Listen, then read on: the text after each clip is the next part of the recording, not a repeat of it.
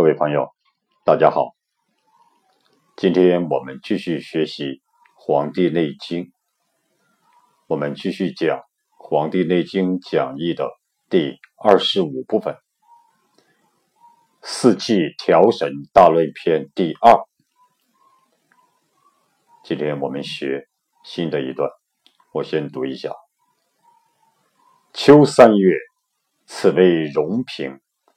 天气已急，地气已明。早卧早起，与鸡俱兴，使志安宁，以缓秋行。收敛神气，使秋气平。无碍其志，使肺气清。此秋气之应，养收之道也。逆之则伤肺。冬为孙泄。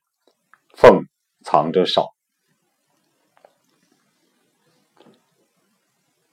我们看一下唐代的王冰对这段话的注解，我们学习一下。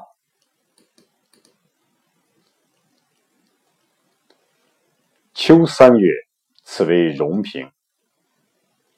王冰这样解释：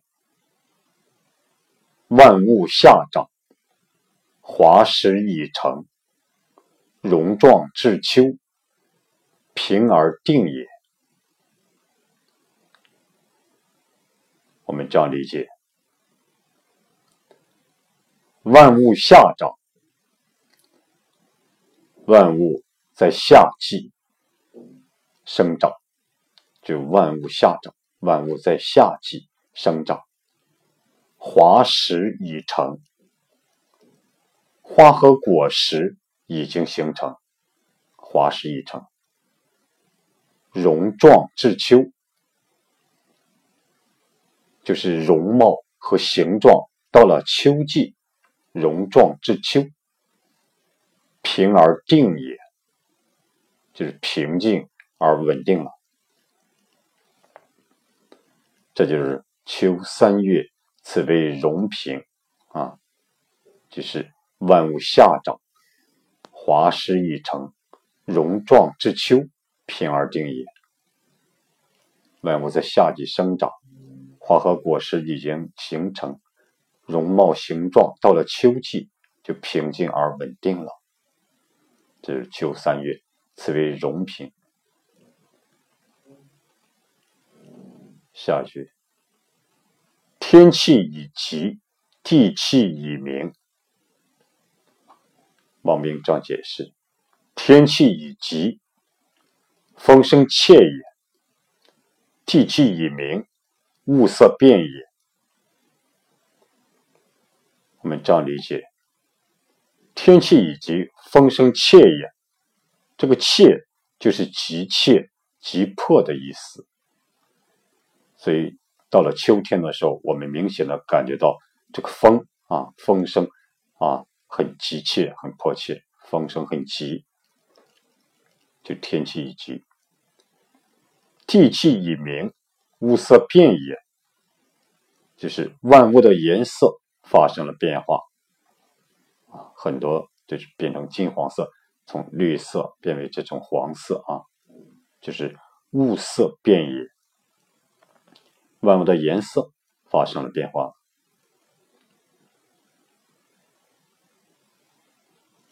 早卧早起，与鸡俱兴。王冰章解释：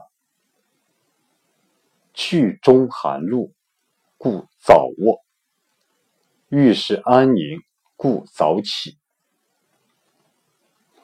就是说，害怕寒露，剧中就是害怕的意思。害怕寒露，故早卧，早点休息，早点上床休息。欲使安宁啊，所以想要使自己的志意心智安宁，故早起，所以起的要早。这就是说，早卧早起，与鸡俱兴。下一句，使志安宁，以缓秋行。使志安宁，以缓秋行。王冰这样解释：志气躁，则不慎其动；不慎其动，助秋行疾。顺杀伐生，故使治安宁，缓秋行也。我们这样理解啊，志气躁，志气躁动，则不慎其动，就是说，则不能不谨慎的行动。就是说，由于这种秋天秋气，它是燥，它这个志气是燥的，是躁动的，所以就不能不谨慎的行动。不慎启动，助秋行疾。就是说，如果不谨慎的行动，就会助长秋行。这个什么叫秋行呢？就是秋天肃杀之气对万物的摧折，叫秋行。秋天，秋天的秋，行刑场的行，啊，助秋行疾。这个“急”是猛烈、剧烈的意思，就是说，不慎启动，如果不谨慎的行动，就会助长这个秋天肃杀之气对万物的摧折，使这个摧折的力量非常的猛烈、剧烈。就说不慎启动，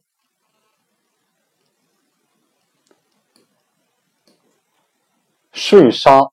伐生，使志安宁，缓秋行也。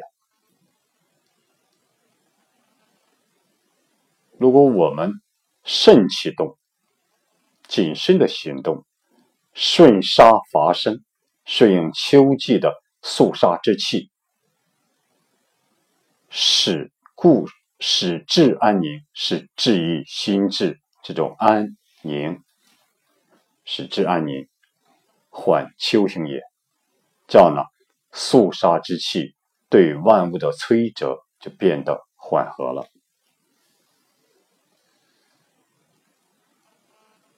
这就是说，使至安宁，以缓秋行。就治其躁，则不慎其动；不慎其动，助秋行疾，顺杀发生，故使之安宁。缓秋行也，所以一个是秋季这个志气躁躁动，很容易躁动，所以越是在这种时期，越就是不能不谨慎的行动。嗯，如果是不谨慎的行动，就会助长秋天肃杀之气对万物的摧折，使这个摧折的力量变得很猛烈。很剧烈，所以说一定要就是说肾气动，要顺杀伐生，顺应秋季的这个肃杀之气。所以呢，使这种心智使这种心智治愈安宁啊，安定宁静，这样呢就可以啊，使肃杀之气对万物的摧折变得缓和了，就是。缓秋行也。内经下一句：收敛神气，使秋气平。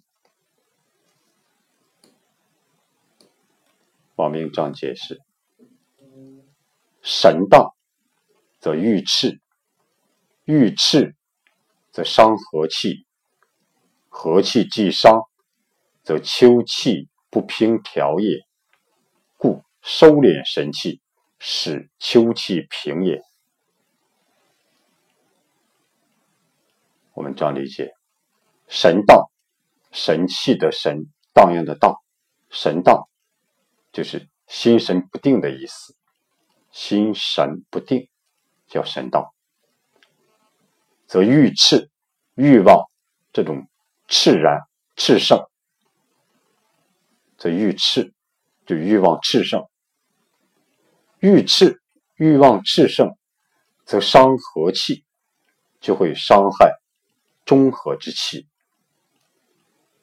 和气既伤，则秋气不平调也。和气中和之气被伤，那么到了秋天，秋天之气就不均衡了，不平调也就是不均衡了。秋天之气变得啊不均衡、不均匀了，故收敛神气，使气平也。所以呢。一定要收敛神气，使秋气均等均衡，啊，使秋气平也。这是说，收敛神气，使秋气平。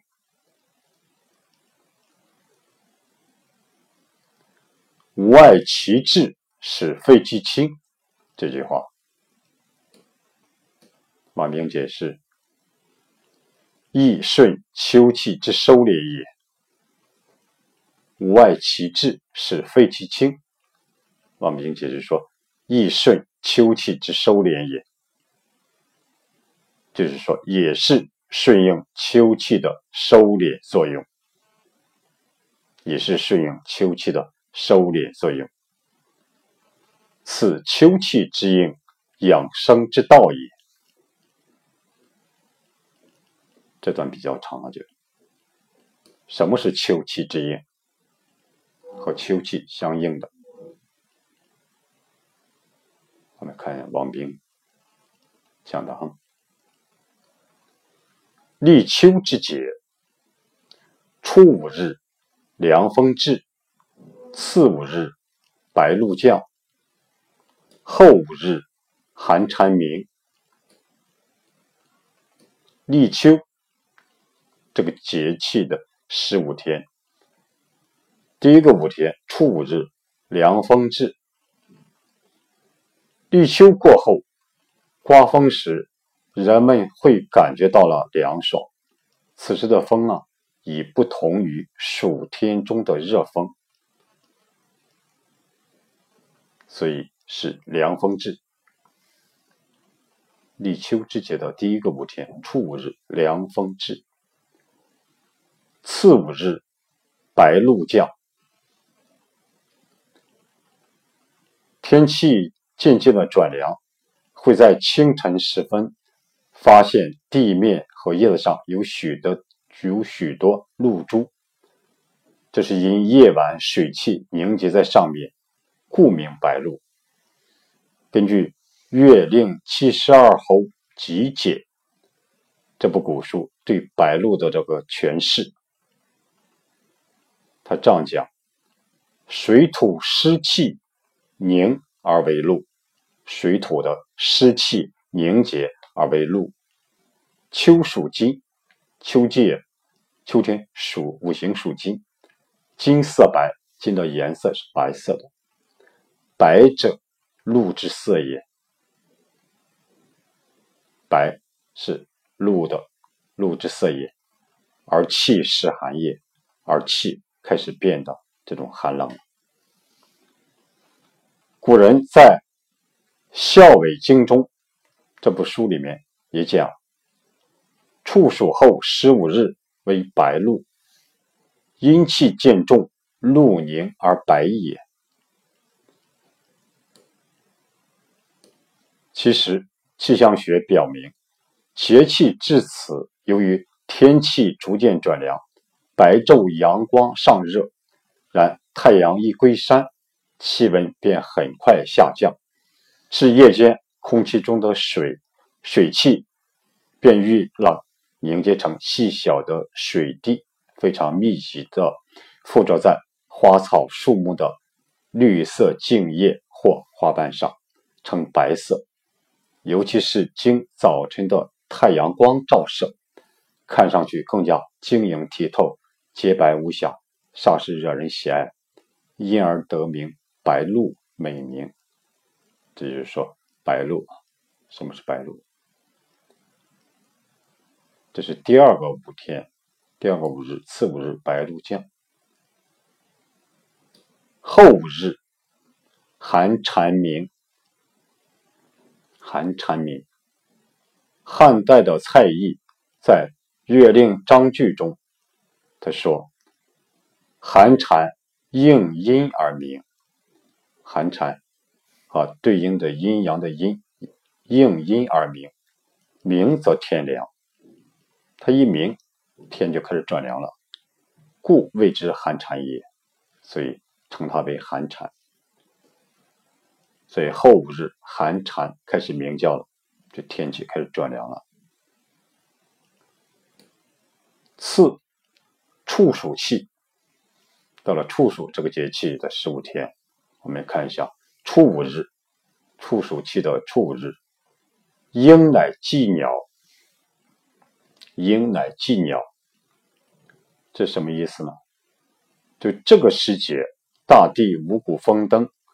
可供鹰捕食的鸟类和动物数量很多，鹰把捕到的猎物摆放在地上，如同陈列祭祀。这就是说，鹰乃祭鸟。另一种说法说，古人称鹰为义禽，义气的义，义禽。秋气肃杀，鹰感其气而大量。而开始大量捕猎鸟类，食前必先陈列祭祀之。这就是说，初五日应乃祭鸟，处暑的节的处暑这个节气的初五日应乃祭鸟。第二个五日次五日，天地始肃，天地间万物开始凋零。充满了肃杀之气，这就是说天地始肃，始肃，天地间开始，天地间万物开始凋零了，充满了肃杀之气。古时有秋决的说法，即是为了顺应天地的肃杀之气而行刑。《吕氏春秋》说：“天地始肃。”不可以盈，这是告诫人们：秋天天地肃杀，人也应该顺应自然，做到收敛而不骄淫。这就是说，次五日天地始肃，后五日何乃登？何乃登？何是禾苗的禾？登是登山的登，禾乃登。禾是书记、稻、粱等农作物的总称。啊，这个禾，禾苗的禾是蔬、稷、稻、粱等农作物的总称。登是成熟的意思，就是说这个时期庄稼开始成熟了，这些庄稼都开始成熟了。这叫后日，禾乃登。我们再看一下下面，四仲秋白露之节，仲秋白露之节，初五日，芒风至。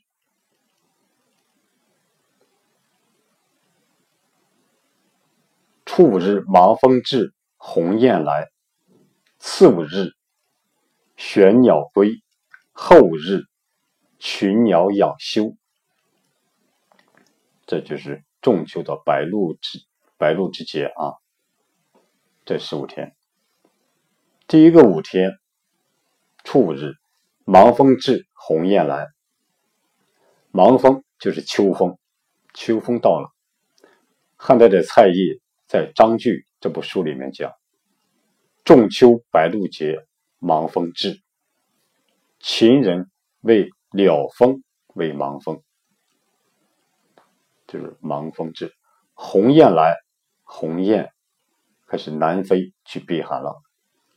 鸿雁南飞避寒，这是初五日，芒风至，鸿雁来。次五日，玄鸟归。第二个五天，玄鸟归。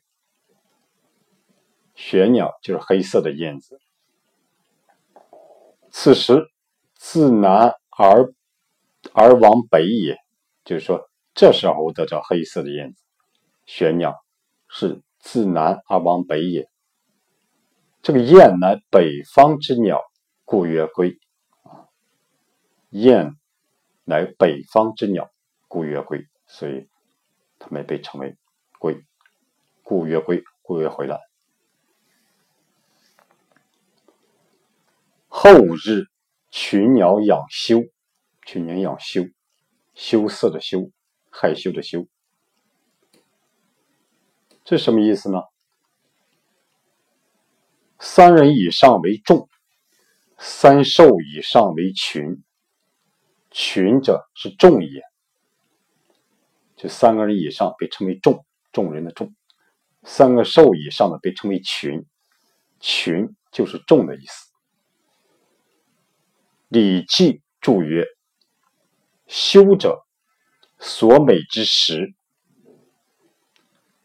害羞的羞，修者所美之时。养羞者，藏之以备冬月之养也。养羞，就藏啊，准备美食，藏起来以备冬月之养，冬月之用。另一种解释呢？另一种解释说，解释这个群鸟养羞，这个羞，羞愧的羞，同羞。珍馐美味的这个馐，是指的美食。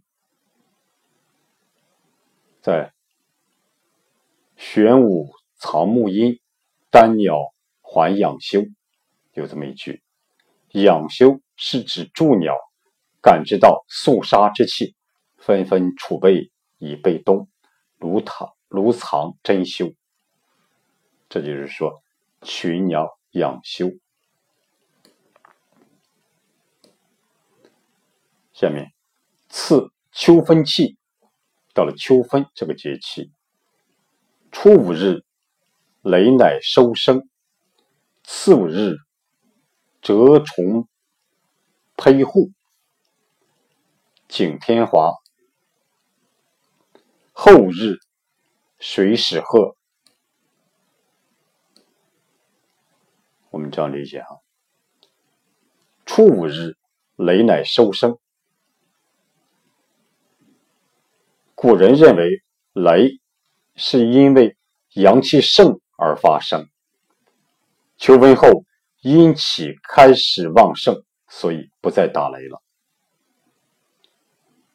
古人认为雷是因为阳气旺盛而发生，到秋分以后呢，阴气开始旺盛了，所以就不再打雷了。包氏曰：“雷二月阳中发生。”八月阴中收生，陆地则万物随入也。包氏说：“这个雷啊，是二月阳中发生，一年二月在阳开始生发的时候开始发生。八月阴中收生，一年八月在阴气升起来了，所以说开始收生了。入地则万物随入也。”这个雷进入地下了，所以万物也随之进入啊，跟着入地了。这初五日，雷乃收生；次五日，蛰虫陪护。蛰虫陪这个字是个坏字，这里面陪啊。这什么意思呢？就是说，昆虫在地里封塞巢穴，这叫蛰虫陪护。这个陪啊，通于这个培养的培，一个提图啊，这个培养的培。根据《礼记月令》里面记载，孟秋之月是月分也，日夜分。雷始收生，蛰虫培户。这《月令》《礼记月令》里面记载，孟秋之月是月也，日夜分，雷始受生，蛰虫陪护。宋代的王安石在他的《草端无华兹诗》里面这样记载：“忽忽远之空，寒虫欲陪护。”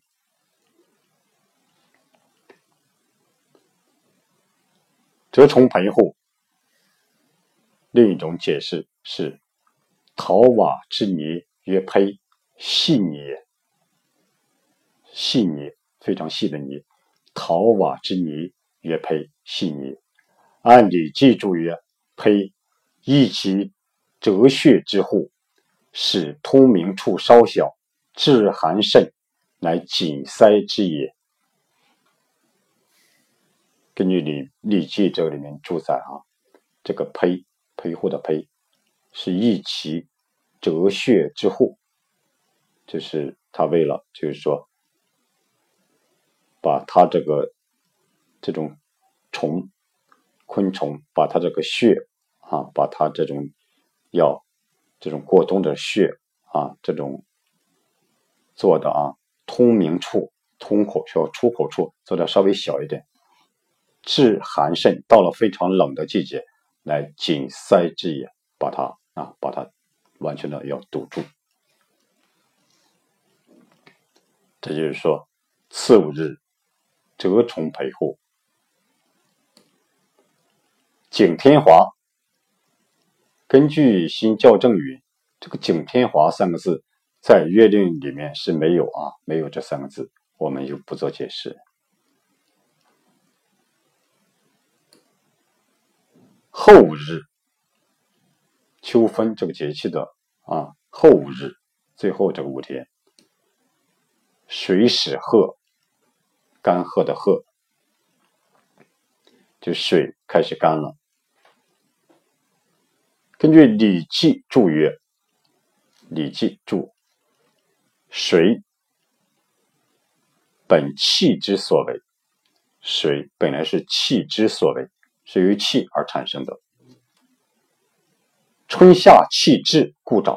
所以春夏气啊，气到了，所以水啊，故长。水它就涨。秋冬气反，故何也？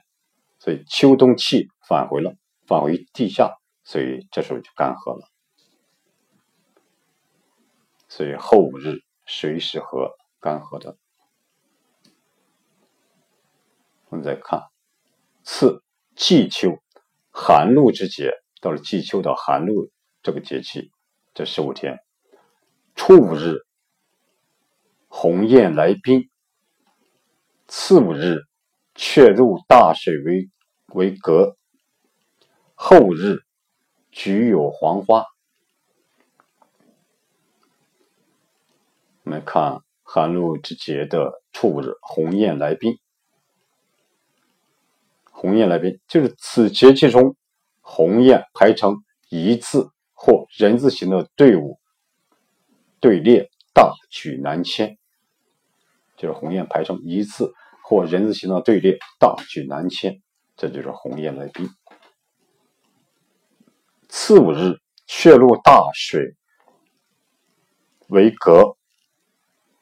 这个字呢，就是说左边一个虫，右边一个禾。合起来的合，这个字两种读音，一个是格，一个是行。啊，却入大水为行也可以。这什么意思呢？就是说，深秋天寒，雀鸟都不见了，雀和鸟都看不见了。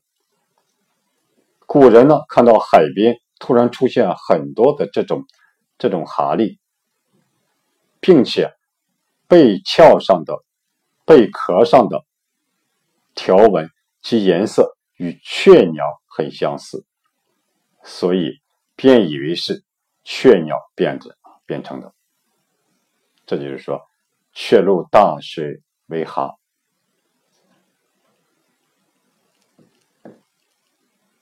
我们看后日寒露之节的后日，菊有黄花。就说此时菊花已普遍开放了。这个菊花已普遍开放了。我们再看次霜降气，霜降这个节气的这个这个十五天，初五日，豺乃祭兽，豺狼，豺狼的豺，豺乃祭兽，祭祀的祭祀的祭啊，兽，这种野兽的兽，就豺狼开始捕获猎物，祭兽就是以兽。而祭天报本也，就是豺狼开始捕获猎物啊，以野兽来祭天，祭祀天地。次五日，草木黄落，草木黄落。次五日，第二个五天，大地上的树叶枯黄掉落，枯黄掉落了。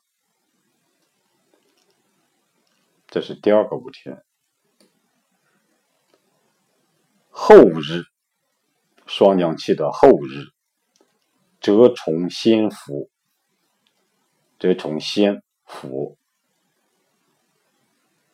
这个蛰虫就是也全在洞中，不动不食，垂下头来进入冬眠状态了。蛰虫先伏，就蛰虫全在洞中，不动不食，垂下头来进入。冬眠状态中，这就后五日蛰虫先伏。凡此六气一十八候，皆秋气正收敛之令，故养生者必谨奉天时也。所以王斌这样说：凡此六气一十八候。皆秋气正收敛之令，就是说，这六气十八候都是纯正不杂的秋天肃杀之气，收敛万物的时令。就这六气十八候啊，都是纯正不杂的秋天肃杀之气，收敛万物的时令。就这时令，所以故养生者。必谨奉天时也，所以善于养生的人，必须谨慎的、谨慎的尊奉、尊重、顺奉天时这个天之时令。所以养生的必须谨慎的啊，这种谨奉天时也，尊奉天之时令。逆之则伤肺。内经讲：“逆之则伤肺，冬为孙谢，凤藏着少。”这个孙谢，这个孙左边一个西，夕阳的西，右边一个食，食物的食。王明章解释：“逆为反行下令也，就逆秋季。”反行夏令，反反而行夏天的时令，这就被称为逆。肺向金，旺于秋，故行夏令，则气伤。冬水旺而金肺，故病发于冬。孙泄者。